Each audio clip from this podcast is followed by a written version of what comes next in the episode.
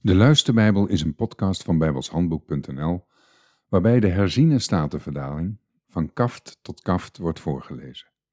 Dit is Exodus 31.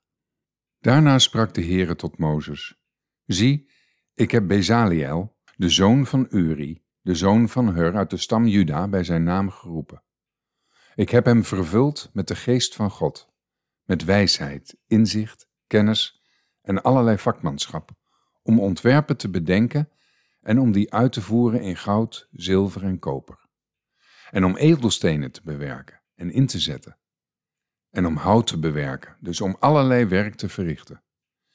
En ik, zie, ik heb Aoliab, de zoon van Ahishamach, uit de stam Dan, aan hem toegevoegd. En in het hart van ieder die wijs van hart is, heb ik wijsheid gegeven, zodat zij alles kunnen maken wat ik u geboden heb. De tent van de ontmoeting, de ark van de getuigenis, het verzoendeksel dat erop ligt, alle voorwerpen voor de tent, de tafel met zijn voorwerpen, de zuiver gouden kandelaar met al zijn voorwerpen, het reukofferaltaar, het brandofferaltaar met al zijn voorwerpen, het wasvat met zijn voetstuk, de ambtskleding, de geheiligde kleding van de priester Aaron, de kleding van zijn zonen om daarin als priester te dienen, de zalfolie en het geurige reukwerk voor het heiligdom. Overeenkomstig alles wat ik u geboden heb, moeten zij het maken. Verder zei de Heere tegen Mozes, U dan, spreek tot de Israëlieten en zegt, U moet zeker mijn Sabbatten in acht nemen want dat is een teken tussen mij en u, al uw generaties door, zodat men weet dat ik de Heere ben die u heiligt.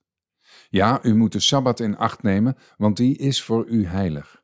Wie hem ontheiligt, moet zeker gedood worden. Ja, ieder die op die dag werk verricht, die persoon moet uitgeroeid worden uit het midden van zijn volksgenoten. Zes dagen zal er werk verricht worden, maar op de zevende dag is het Sabbat, een dag van volledige rust, heilig voor de Heere. Ieder die op de Sabbatdag werk verricht, moet zeker gedood worden. Laat de Israëlieten dan de Sabbat in acht nemen door de Sabbat te houden, al hun generaties door als een eeuwig verbond. Hij zal tussen mij en de Israëlieten voor een eeuwig teken zijn, want de Heere heeft in zes dagen de hemel en de aarde gemaakt en op de zevende dag heeft hij gerust en zich verkwikt. En toen de Heere geëindigd had met hem te spreken op de berg Sinaï, gaf hij Mozes de twee tafelen van de getuigenis.